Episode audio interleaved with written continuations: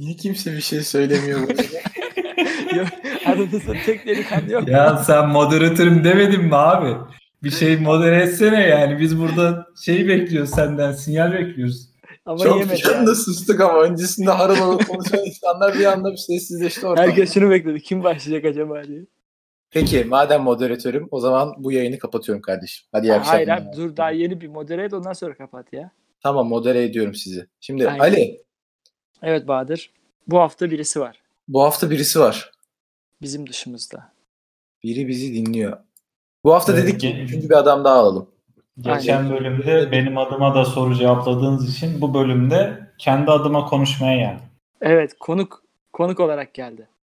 Konuk olarak geldi. Yani- Konuk olarak gelmedi. Konuk şimdilik konuk. Belki ilerleyen zamanlarda. Yani işte Yani çağırdık. en azından şundan eminim şu ana kadarki bütün yayınları hepsini dinledim. Yani Ya işte şu an ya. sıkı takipçiyim. Bundan Adam sonra ya. artık konu Bak diyorum Ali diyorum siz takipçilerimizle aramızdaki etkileşimi arttırmamız gerekiyor. Ama benim sana dediğim şey oldu yani. Şu an takipçi sayımız konuşan sayımızdan daha az. Ömer bize geçti. Yani bunu korumamız gerekiyordu bence. Bir dakika ben, ben anlamadım şimdi. Nasıl bir hesap yaptın sen öyle? ya? Ya şimdi bizim büyük ihtimalle iki takipçimiz vardı. İki mi? Bizim Hayır ya dışımızda. 9, takipçimiz var. Hayır ya. öyle Abi ben inanmıyorum bak. Ki- Kitap vereceğiz dedik. Kimse bize mesaj atmadı. Ya onu Ömer söylesin. Ya şahsen ben inanmadığım için mesaj atmadım. Bir de size durduk yere para Mali- harcamayın, şey etmeyin, maliyet Aynen. Gerek. Daha yeni girişimciyiz ya. Yeni başladık falan. Hani dosta şey halden anlayan dost. Hallen anlayan dost. Dosta güven, düşmana korku. Aynen. Ya, Peki- Bahadır sen hatırlarsın benim beraber çalıştığım şey üniversitesinde bir birisi vardı ya arkadaş ismini söylemeyeyim. Adam daha çalışmaya yeni başladı. Girişim daha ortada belli değil. Kupa bastırmış gelmiş mesela. Hani sizinki de biraz ona benziyor. Üçüncü Ben- yayında hemen böyle kitap dağıtıyor. Yani zaten 9 kişi takip ediyor. Hemen kitap dağıtıp amacı zaman- 10 o kişiye ulaşmak falan. O zaman 9 değildik. O zaman 5'tik. Haftaya şey yapacağız ya. Üç arkadaşını etiketle paylaş. Hazır olsun yani takipçiler. Ee, Instagram'dan bayağı bir büyüyeceğiz yani planlarımız arasında var. Bu arada o arkadaşı ben de hatırlıyorum. Ömer sizin startup'taki arkadaş. Ee, bana da bir kariyer hedefi şey yapmıştı. Hani pazarlamacı Ben gibi. ya. Bana da iş teklifinde bulundu. Gel dedi pazarlama işini Aa, pazarlama Doğru. işini sen yap dedi. Gelecekte çok büyük yerlere gelirsin dedi. Tam böyle kişisel gelişim uzmanı gibi gaza gelmiştim. Kupadan haberim yoktu. Kupa olduğunu bilseydim gelirdim. Ya Kupa kupa, kupa tişört vardı mesela. Yatırımcıya bizi o tişörtle götürmeye çalıştı da ikna etmem biraz uzun sürse de ikna oldu Olmadı. yani. Oldu mu? Ha, Yok abi götürmedik tişörtle. Bir tek kendisi giydi tişörtü gittik. Hani Ha. ben de bir arkadaş normal e, kıyafetlerimizle gittik. Yani kendi bastırdığı tişörtü, müşterilerine bastırdığı tişörtü kendi mi giydi? Yok Müşteriler zaten için takım değil, tişört. Takım için. Üstünde işte logosu vardı. Dümdüz mavi tişört üstünde var. Ama ortada fikir var. Ürün daha yeni hani yayılmaya başlanıyor falan gibi düşün. Daha hani ürün tam olarak yok.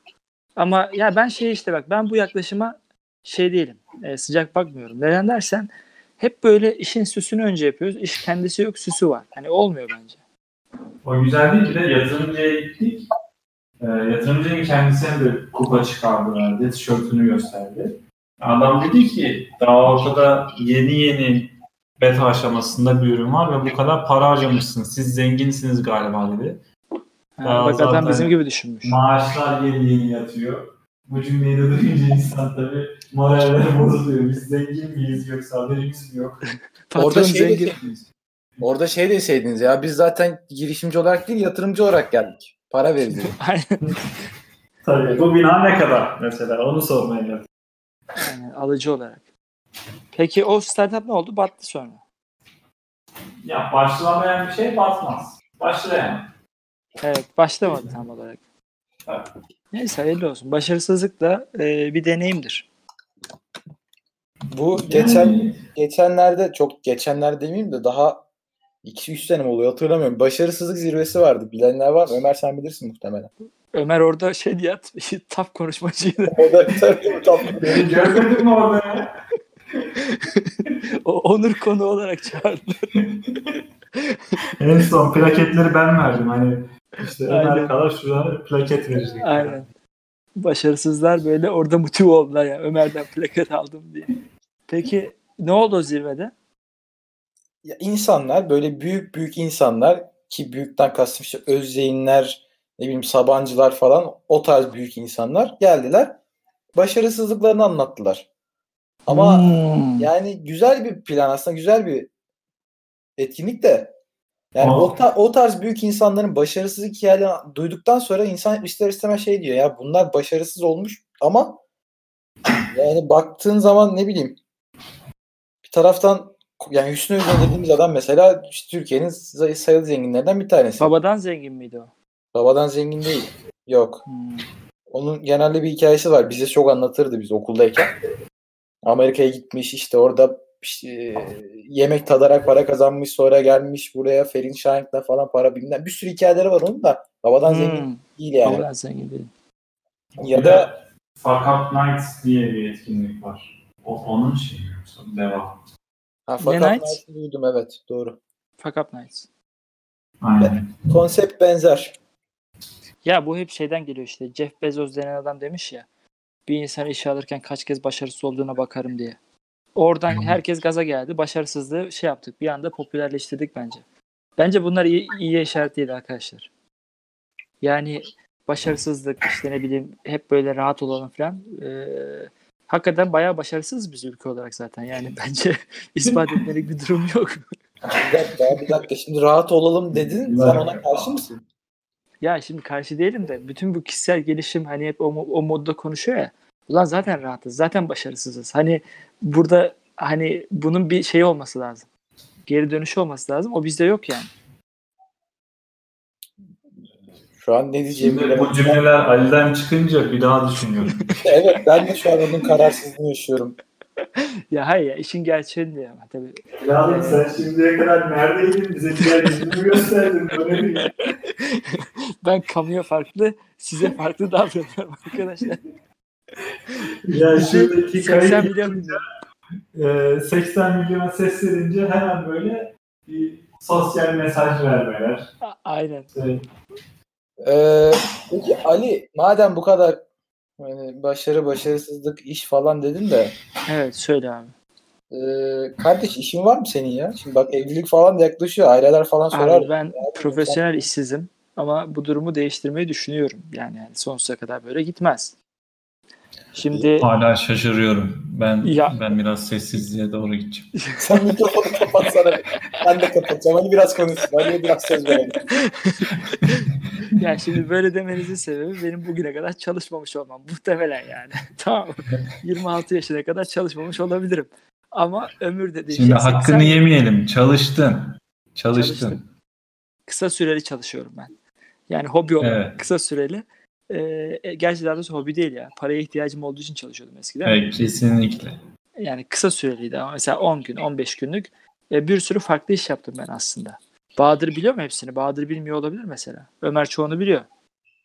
Ee, Çoğunu derken bilmediğim varsa hala endişe duyarım bak yani şu an. Ya Bu işte Face- Facebook'taki şey gibi mi bu? Serbest meslek sahibi. ya yok ya babam benim böyle hani geçici işler buluyor. ya eleman arıyor. Ben de hani renkli renkli yeni işler denemek için ben bir ara ustabaşı oldum ekmek fabrikasında. Bildiğim benim 15-20 tane işçim vardı. Aynı Ama dönemde o- ben de Ali ile farklı bir yerdeydim. Güvenlik görevlisiydim. Ha, Ömer de o sırada güvenlik görevlisi oldu. Ekip çok iyi. Ondan sonra kafede çalıştım. Muhasebede dosyalamada yardımcı oldum. Klasörlemede falan. Ha doğru kafedeydin. Bize çikolata getiriyordun. Aynen. Sonra faturalamada başka bir ma- markada çalıştım. Ondan sonracıma e, kısa süreli işler hepsi. E, paketleme elemanı oldum. Bildiğin kolileme. Şey, e, beyaz yaka maviye kadar masmavi yakaydım yani. Ondan sonra- masmavi. Aynen. iş- yani işçi sınıfıydım tam olarak. Ee, ve işte şöyle benim aslında işle alakalı tecrübem bu ve staja dayanıyor. Yani yaptığım staja işte Türk Telekom, E, işte birkaç tane daha büyük şirkette staj yaptım. E, 20'şer günden. E, buradaki gözlemim şu oldu abi benim. Eskiden tabii ki herkes gibi bir kariyer planım vardı lisedeyken. 30 bin lira maaş alabileceğim işlerin listesini ben de yapıyordum. Aynı Maraşlı gibi. Hatırlarsınız o zaman. Öyle bir muhabbet vardı. Şu meslekte 30 bin lira kazanılıyormuş diye. Abi Ondan sonra- sadece parası değil çalışma saatini de yazıyoruz. Yani işte en az çalışma saati en fazla para. Oradaki Ya denk- lisedeyken o zaman şeyin değerini bilmiyordum. Zamanın değerini de. Sonradan fark ettim onu. Ondan sonra insanları gözlemleye gözlemleye baktım abi işte sallıyorum büyük bir finans şirketinde çalışıyorum. Ya abi yapılan iş hakikaten çok değişmiyor tamam mı? Olay şu benim gözümde. Kişisel bir anlamı yoksa yaptığın işin sadece verdiğin saat ve aldığın para. Yani bundan başka hani olayın hiçbir kutsallığı yok. Yani bunu niye söylüyorum? İşte çalışmak kutsaldır. Değil abi. Niye kutsal olsun yani? Param olsa da çalışmasam yani. Hani hobi olarak vakit geçirecek şeyler yapayım o ayrı bir şey ama. Ee, böyle olunca ee, çalışmama kutbuna geldim birazcık. Tabii şimdi de tam tersini tecrübe ediyorum. Hani uzun zamandır çalışmadığım için profesyonel olarak şeyde ee, şeyi düşündüm. Şimdi bir sürekli yatmak sağlığa zararlı. Tamam mı? Onu fark ettim. Ondan sonra. Evet. Başka? Ger- gerçekten yani Bahadır kayıttayız değil mi? Yani bu, ben bunu riske atmak istemiyorum. Tabii tabii kayıttayız. Hepsini kayıt ediyoruz. Ya şimdi sürekli yatmak sağlığa fiziksel olarak zararlı. Yani hani böyle boş durmak. Gerçi şirketlerde çalışmak da hani sürekli koltukta oturuyorsan o da zararlı. Hani e, birazcık daha e, saha elemanı olmak bence en güzeli. Şimdi siz bilgisayarcısınız. Sizin yaptığınız iş sağlıklı mı abi? Hayır. Eve Evet. günde kaç saat bu işi yapmanız lazım yani? bir dakika Bahadır neden hemen bizi şey yaptın ya? Oğlum Ya. burada sadece doğrular söyleniyor. Şimdi sağlık konusunu sağlık konusuna kastettiğin fiziksel sağlık mı ruhsal sağlık mı yoksa İkisi birlikte abi. ruhsal sağlık konusuna çok bir şey diyemem. Hatta karşıda dururum hani yanlış demem ya da sağlıksız demem ama fiziksel olarak ya şöyle her mesleğin kendine ait bazı fiziksel sıkıntıları var ki. Ben de onu diyorum işte zaten. Mesleklerin genel olarak bir sıkıntıları var. Hatta bununla alakalı çözümüm de şu. Bence çalışmak 4 saat olmalı abi. Ya abi bir dakika Ö- Ömer sen mi cevaplayacaksın yoksa ben mi gireyim? Ben moderatörüm. Şimdi Çok- ben biraz çok- daha geriden geriden alarak geleceğim. Öncelikle yazılım alanında kesinlikle ruhsal dengesizlikler olabiliyor. Hatta yazdığımız kodun bastığımızda tek seferde çalışmasında bile stres olabiliyoruz. Böyle tezatlıklarla. Evet zaten Yalan sıkıntısın o değil mi? Yani eğer ki ilk, ilk seferde çalışırsa büyük bir hata vardır. evet yani ilk seferde çalışmasında bile bir hata bekliyoruz. Yani çalışmaması gerekiyordu falan Sizi- dersin. Güzel bir laf vardı. Ben onu çok seviyordum. Bilgisayar programcılığında iki tür hata vardır. Birini çözersin iki tane kalır mı? Neydi? O. İki tane Hayır, her zaman en az iki tane bug vardır. Birini çözersin yine iki tane kalır. Hani Aynen. hiç- Her hiç- zaman başka bir yerde hata verir yani. Evet. Ya o konuda öyle. Fiziksel konuda ise e, yani bunu bir şekilde spor yaparak işte belli belli zaman aralıklarını sportif aktivitelere bölerek hala dinç kalan insanlar var. İşte nasıl yapıyor? Mesela kodu düşüneceği zamanı bir faaliyet yaparak değerlendiriyor. Yürüyüş, Mesela koşu bandında başka bir şey. mesela yani. koşu bandı, yürüyüş, işte çay içmeye gidiyor, bir şeyler yapıyor.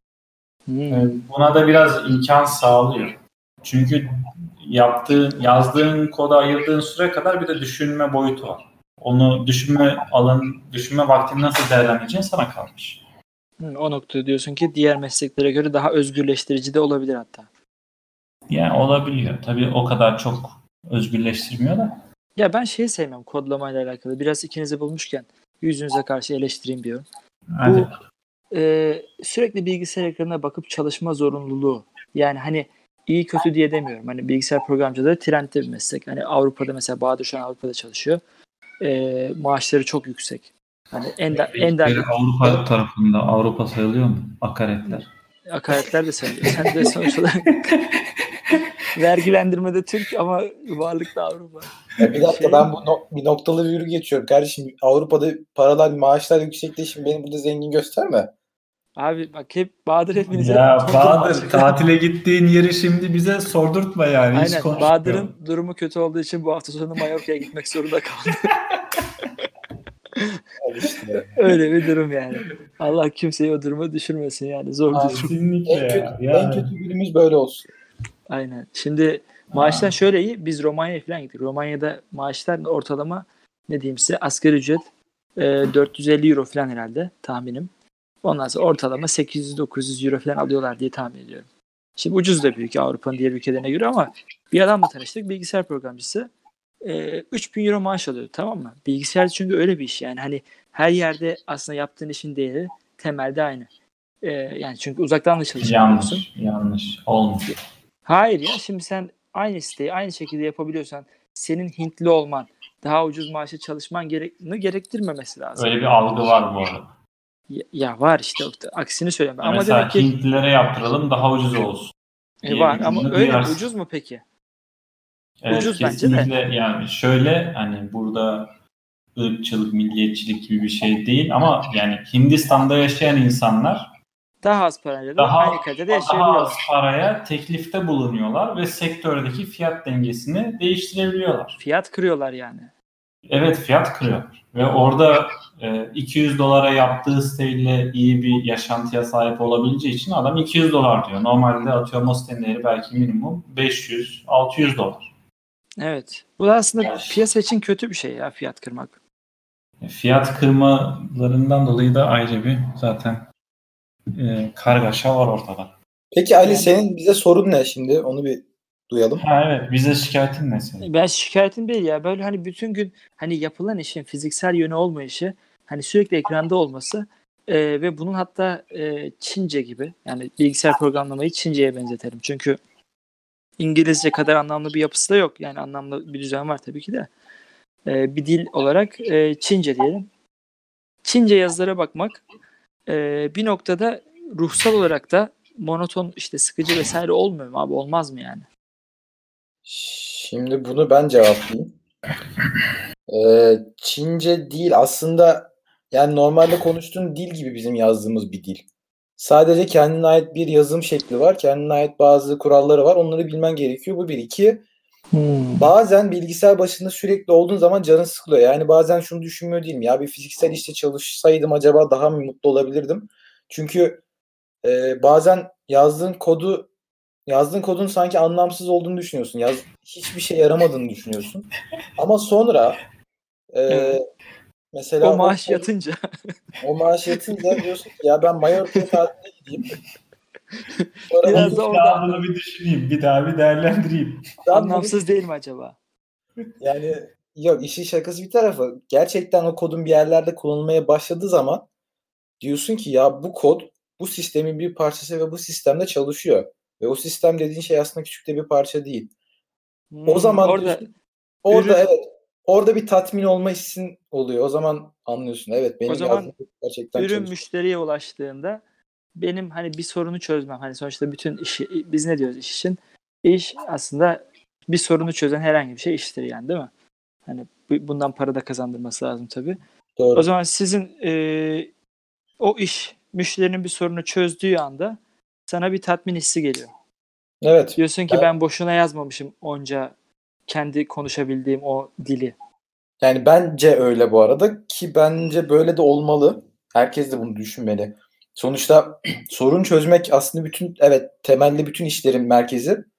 Ee, ve günün sonunda başka bir insanın problemini çözdüğün zaman ve başka bir insan da sana bu problemi çözdüğün için buna bundan minnettarlık duyuyorsa, minnet duyuyorsa bence bu güzel bir tatmin. Ki o Evet. yüzden ben çalışmayı savunuyorum. Yani evet 8 saat 9 saat olmamalı belki veya işte ne bileyim 10 saat 11 saat çok uçuk rakamlar olmamalı ama bir çalışma olmalı ki herkes birbirinin bir problemini çözsün. Abi Tat- benim çalışmakla alakalı bak sevmediğim şey şu. Adam seni büyük bir şirket Şimdi alıyor. konu çok uzaklaşmadan Evet, ben de bir buyur. şey söyleyeyim. Söyle abi. Tamam hani çalışmıyorsun tamam. Sen, sen gelme. Tamam. tamam sen evde kal. Bu arada ya Çince benzetmesi kısmen doğru kısmen yanlış çünkü e, diller seviye seviye ayrılıyor. En böyle high level dediğimiz yüksek seviye diller. Oğlum değil mi? insan- Türkçe baba diyoruz baba. En baba dil. ya en yüksek seviye deniyor. En yüksek seviye diller insanın artık e, hakikaten konuşma dili gibi algılayacağı diller. Mesela SQL diye bir dil var.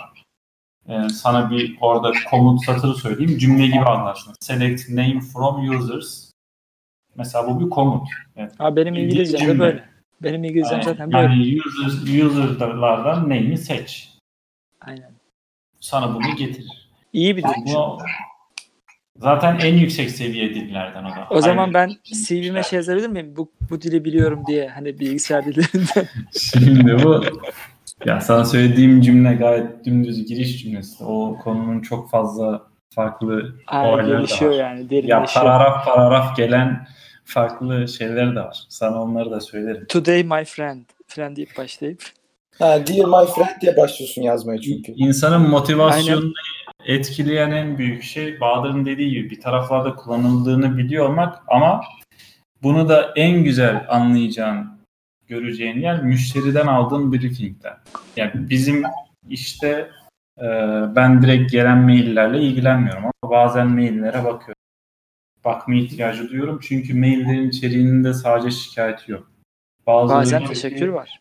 ee, çok güzel bir şey yapmışsınız. Bunu düşünüyor veya işte şu özelliği gördüm. Bunu bile düşünüyor olmanız beni çok mutlu etti diyor.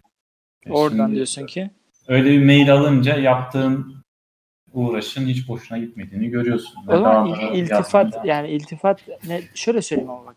Benim sorum şuna gelecek. Diyelim ki yaptığın kodlama, senin yaptığın kodlama tamam Bahadır senin de aynı şekilde. Petrol istasyonundaki e, bilgisayar var ya hani öyle bir artık şey yapalım robot kodladığınızda e, depoyu tam olarak işte e, istenilen miktarda doldurmasını sağlayan bir araç yaptınız tamam mı? Elektroniğe kaçtınız biraz. Şimdi bunun hazzı olur mu? Yani şunun hazzını yaşar mısın sen? Ya milyonlarca araba bizim ürettiğimiz teknolojiyle işte benzin dolduruyor falan deyip. Ya ben bunun hazıyla bir ömür çalışmam ya. O, o kadar. Ya derim ki derim ki bu artık yeter. Yani Ya- bu, bu, bu hazın üstü artık ulaşamam falan derim. Ama şöyle Ben, işte ben, be- ben benzin fiyatlarına göre çalışabilirim ya şu an. konu o değil ya. Güncel benzin fiyatları ne kadar bilmiyorum ama yüksekse çalışabilirim. Yok Daha bugün şu- yeni zam geldi. Biliyorum. Hmm, haberim yok. Şunu söyleyeyim. Ya ben de şuna bakıyorum abi. Büyük resimde o hani yazdığım kod diyelim ki ben de bilgisayarcıyım. Ee, ne işe yaradı? Örnek veriyorum. Benzin istasyonlarında doldurma yaradı. Abi bu kim bu şirketler? Bu işten çok para yani mesela şeyi hiç sevmiyorum. İşte sen 3 milyon li- hani liralık projeyi yönetiyorsun. Sana verdikleri maaş 4000 lira. Tamam ben burada şey birazcık hani e, kurumsal firmanın sana daima haksızlık yaptığı hissine kapılıyorum. O da beni demotive ediyor yani. Bende öyle bir şey var. Katılıyorum. Ya bu konuda şimdi 3 milyon kazandıran ya atıyorum işte 10 kişilik bir ekip var ve bu ekibe verilen bütün maaşlar çıkarılmış böyle saf kar her ay diyelim 500 bin lira veya 1 milyon lira kar yapıyoruz. Tamam 1 milyon depoya Şimdi düşen bu, para var. bu ekibe ayda 5 bin lira maaş verdiğini düşün. Kişi başı. Haksızlık olduğunu düşünüyorsun ve 10 bine çıkarıyorsun. Evet. Hala daha kenara sen 500 bin- yarım milyonla 1 milyon arasında kar koyuyorsun. Evet çok büyük kar. Ve yine haksızlık olduğunu düşünüyorsun. Yine zam yapıyorsun. Yani aslında bunun bir ucu yok. Sen her zaman onlardan kat kat daha fazla para kazanıyorsun. Yani burada tam olarak varmaya çalıştığın nokta ne? Ya varmaya çalıştığım nokta şu 3 milyonluk projeyi sen yönetiyorsun eğer. Tek başına bir de. Tamam. Yani İstanbul şartlarında sana 15 bin lira versinler abi. Peki 15 bin lira verdiğin zaman her ay 5 milyon lira kar elde ettiğinde hiç rahatsızlık duymayacak mısın? O zaman da arttırabilirsin ki. Burada sakıncası yok. Şimdi şuna mı gelelim? Yani alt seviyelerin çok maaş almaması. Şimdi sen işveren olarak baktığın için olaya farklı bakıyorsun. Hayır sen işverenleri suçluyorsun ama gelinmesi gereken kıvam ne? Onu sor. Gelinmesi gereken kıvam şu. Evet alt kısmın e, daha çok para kazanması. Yani şu anki duruma göre. E, çünkü zaten şöyle bir şey var. Aynı firma kendi CEO'suna 10 milyon lira maaş veriyor. Çünkü CEO maaşları öyle uçuk açık. Hani Türkiye'den bahsetmiyorum. Yani uluslararası firmalarda zaten daha bariz bir şekilde açık. E, ama demek istediğim şu. Eğer ki e, benim dediğim gibi olursa bu işten tek mağdur olacak grup aynı Karl Marx'ın dediği gibi falan diyormuşum. en üstteki yöneticiler. Çünkü adamlarla dediğin gibi aradaki fark azalacak. Herkese benzer yani yüksek maaşlar vermeye çalışacaksın. E, o zaman da üstteki adamın e, para motivasyonu azalacak yani. Peki burada e, ortaya konan emeği değerlendirmek Sorumluluk olarak tabii ki üst kademeler daha çok sorumluluk alıyorlar. Yani Benim- alt kademedeki ben- adam Ben de bunu zaten değinmek istiyorum. Yani senin mesela ürettiğin ya bu konuyu biraz farklı yere çekeceğim biliyorum ama e, senin mesela bir yazılımcı olarak Ömer ya da işte Ali değil senin diyelim mesela yaptığın bir işin karşılığını nasıl hesaplarsın? Veya ben yazdığım kodun değerini nasıl hesaplayabilirim? Çünkü kaç kişinin sorununu çözüyor senin koy- ortaya koyduğun emek. burada şimdi dediğim gibi bir kod yazdın. Kod diyelim ki 15 satırlık bir kod. Ömer şimdi bana küfür edecek ama. Evet, e, canlı yayında olduğumuz için edemiyorum. Bir Evet. ara verirsek şurada 2 saniye 15 satırlık kod yok kaydetmeyeceğim dersen 15 Ee, satırlık kod yok mu? Ömer 15 itirazın satırlık ne? kod, kod var canım. Senin mesela Hayır, o 15 satır- senaryonun 15 satırda bitmeyeceğini söylemiştim. He anladım. Neyse konuyu dağıtmayalım. Şimdi şey diyeceğim. Evet diyelim ki bir kod parçası yazdım ve e, bunu diyelim ki ürüne koydular. Çalışıyor. Şimdi o 15 satırlık kodun karşılığında sen 15 bin lira aldın diyelim. Atıyorum. Her ay yazdığın kod sayısı aynı olmuyor ama senin her ay aldığın para aynı oluyor. Hmm. Burada şöyle bir soru işareti var. Şimdi bazen e, daha az yazıyorsun, bazen daha fazla yazıyorsun. Bazen müşteriye kattığın değer daha fazla oluyor ama yine de aynı para alıyorsun veya daha az katıyorsun ama yine aynı para alıyorsun. Diyorsun ki sabit maaş sistemi eee, bir şekilde Çalışmıyor hatalı diyorsun acaba? yani. Çalışmıyor mu acaba? İstediğimiz gibi çalışmıyor mu? Değil mi? Mesela motivasyon Yok, açısından da ben öyle. ona pek katılmıyorum. Ya mesela şimdi hata çözmek diye bir olay var biliyorsun yazılımda. Ve genelde eğer temel mentaliten doğruysa hatayı çözdüğünde bir bakıyorsun 10 satırda çözmüş oluyorsun mesela. Yok benim Kodun- derdim, benim derdim satır sayısıyla değil. Senin ortaya koyduğun ürün daha doğrusu Performans değişiyor diyor. Maaş Emek- aynı diyor. emek ve onun karşılığında alınan para. Çünkü oraya geliyor. Şimdi mesela diyelim ki sen Ali örnek verdin ya ma- maaşları yükseltelim 15 bin 20 bin yapalım dedin. Evet. E tamam da hani şimdi CEO'nun da ayrıca bir e, görevi var. Senin ayrı bir görevin var.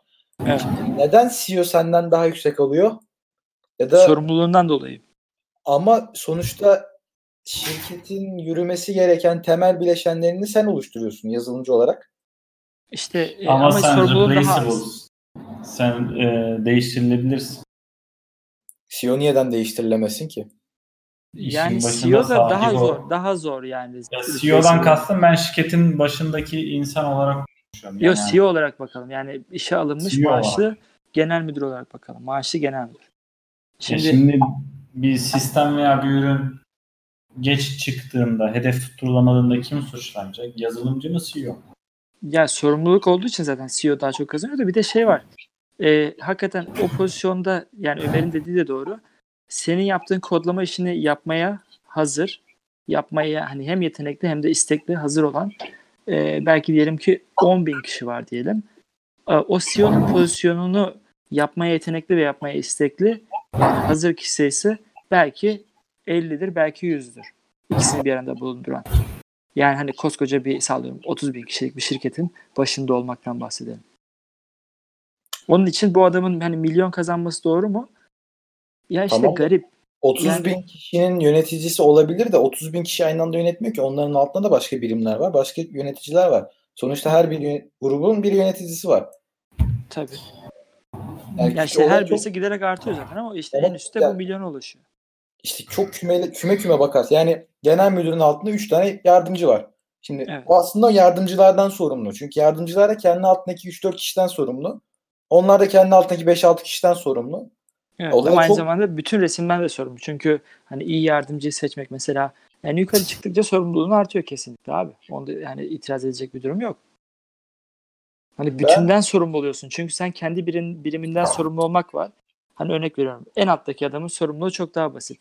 Adam diyor ki ya diyor bana diyor sadece diyor şey diyor e, kendi kodlama e, kısmım neyse onu yapmak mesela. Onunkisi en basit. Yani sen o kodu hazır et yeter. Doğru ama benim yazdığım kodda herhangi bir hata çıktığı zaman sonuçta bütün şirket etkileniyorsa ben de o demek ki o şirketin aslında büyük bir parçasıyım. Ya öneminde zaten sıkıntı yok ama işte e, sen çok küçük bir parçasıyla ilgilenen e, parçasısın ama küçük bir kısmıyla ilgileniyorsun. Yani CEO mesela neyle ilgileniyor? Üretimle ilgileniyor, satışla ilgileniyor. İşte ne bileyim müşteri ilişkileriyle ilgileniyor.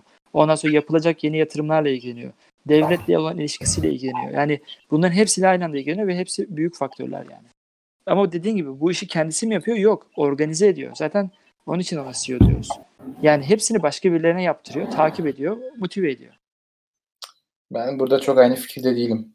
Yani sonuçta benim yazdığım ufacık bir kod parçası bile ilerleyen zamanlarda çok büyük bir etki oluşturabiliyorsa şayet o zaman ben de bu şirketin büyük bir part yani önemli Senin- bir parçasıyım. Senin talebin yani benzer maaş almak, yakın maaş almak. Benzer maaş değil. Tam olarak onu demiyorum ama benim sadece sorum şu. Yani bu ortaya konan emektir, zamandır bunu nasıl değerlendirmemiz lazım? Neden bunlar Aslında bunun için şey yapmış işte maaş e, sistemleri denenmiş bir sürü.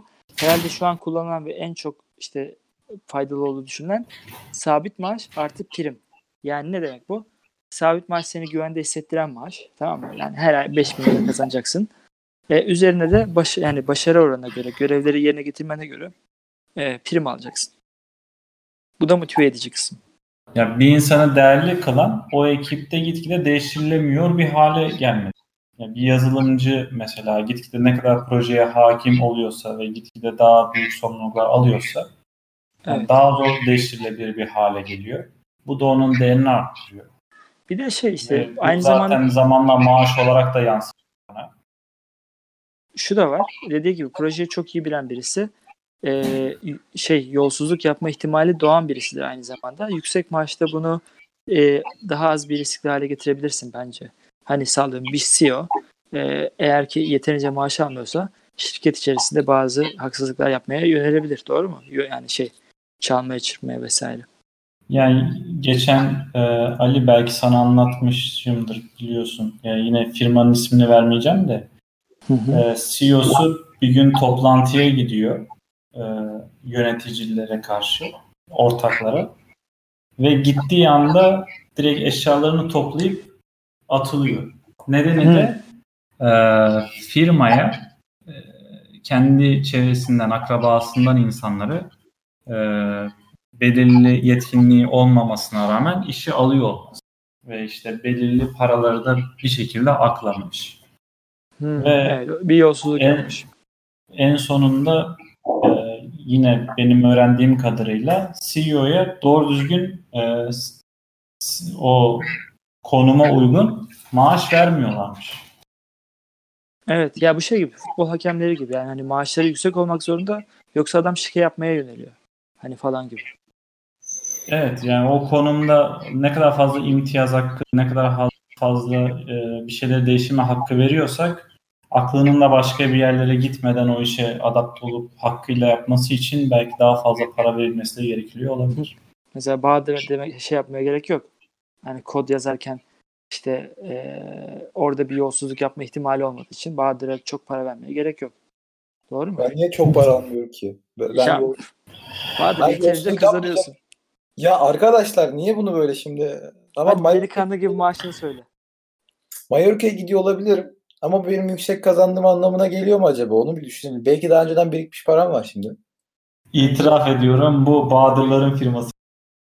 Bense orada daha yeni parayı vurmuşlar. Yani Bahadır'ın geçmişte CEO olarak çalıştığı firma Keşke. Bahadır valizini topladı ve Mallorca'ya gidiyor. Ya bir de mesela bir CEO'yu atarken e, atılacağını bilerek toplantıya gitmiyorsun. Toplantıdayken atılman lazım. O Çünkü daha güzel. atılacağını bilerek gidiyorsan e, toplantıya varmadan yetkinliğine başka şeyler de yapma ihtimalin var. Bildiğin toplantıya gittiğin anda şirketin verdiği telefon, bilgisayar alınıyor. Bütün işte çanta, defter ne varsa onlar alınıyor, e- el konuluyor. Yani Kupa. toplantıdan. Biraz önce arabasıyla e, işte güzel bilgisayarıyla toplantıya giren CEO biraz sonra normal vatandaşa dönmüş bir şekilde çıkıyor. Evet. O sürpriz bence sürpriz faktörü iyi olmuş. Evet. Evet Bahadır. Ee, Olay bu. Var mı başka bir şey ekleyeceğin? Canınızın sağlığı ya. ne diyeyim şu an? Evet. Şu an Biraz- şey- Ben Ali adına çok sevindim. Ee, Bu gelişmeler bizi hepimizi umutlandırdı. Kesinlikle. Bugün iş fikirlerine bakıyordum. Gerçekten e, ben de bir heyecanlandım. Güzel gidiyor yani. Bakarsınız ben de çalışmaya başlarım. Ya Ali diyorum ki bak şu kanalı büyütelim. Bak her Tamam. gün iki tane subscriber geliyor. Oo, en son gelen subscriber'larımız kimliklerini açıklasınlar. Ne diyorsun? Açıklamadılar. Aç- açıklamadılar ya. Onların bir listesini bulamadık. YouTube YouTube onları vermiyor çok kötü bir şekilde. Hadi ya gerçekten mi? Göre Yani, evet. 3 kişiyi görüyorum şu an. Geri kalan 6 kişi tamamen Anonymous. anonymous takılıyoruz. Evet. Olsun ya. Şimdi bu önemli sadece YouTube tarafı. Şimdi Spotify'da olduğu zaman oradaki bilmek gerekecek. İşte Evet. iTunes'ta mesela kim var? Onları bilmek gerekecek. Tabii Onların sorun hiç- değil ya. Şimdi Evet. 9 iyi bir rakam. Böyle devam edersek e, 50'ye ulaştık. Evet Ali en yüksek rakam yani inşallah sayılar iki basamak, üç basamak. Evet 9 tek basamaklı en büyük rakam. Çok güzel bir rakam. E, bundan sonra iki basamaklılara geçiyoruz artık. ne kadar ne kadar obvious'ı konuştum. Öyle. Tamam. Ağzınıza sağlık. O zaman Evet. Ömer'cim teşekkür ediyoruz katıldığın için. İnşallah diğer yayınlarda da seni aynen her zaman bekleriz. Güzel oldu. Teşekkürler. Ee, bundan sonra da yarı boş, yarı dolu. Güzel bir muhabbet olsun. Ali'cim öpüyorum seni de. Craig'e de selam olsun. Craig'i de yollayalım. İyi yolculuklar Bahadır bu arada. Teşekkür İyi ediyorum. Sağ ol. Sizi hatırlayacağım tatilde. Bizi hatırla. Biz de seni hatırlayacağız. Hatırlayın. Karşılıklı hatırlaşalım. Hatırlaşalım. Olur. Tamam. Haftaya Hatta Geride- tatilden fotoğraf yolla sonraki e, şeyin thumbnail'ı olsun o fotoğraf olsun. şey altına böyle yorumları koyalım. onu. YouTube'da fotoğraf yor- yoruma konuyor mu? Yani Nasıl? video yapabilirler. Videoya yorum var işte. Videonun altındaki yorumlara fotoğraf atabiliyor musun? Ha olmuyor. Benim bildiğim. O zaman yok. Videonun ana başlığına Bahadır'ın böyle güneşlenirken ki şey vücudunu kuma gömmüş kafa dışarıda. Allah Allah ya. Arkada mısırcı. Tamam bakalım. Yani fotoğrafın kalitesine göre olabilir. O zaman sevgili koalalar gününüz hayır olsun. O zaman öpüyorum sizleri. Bay bay.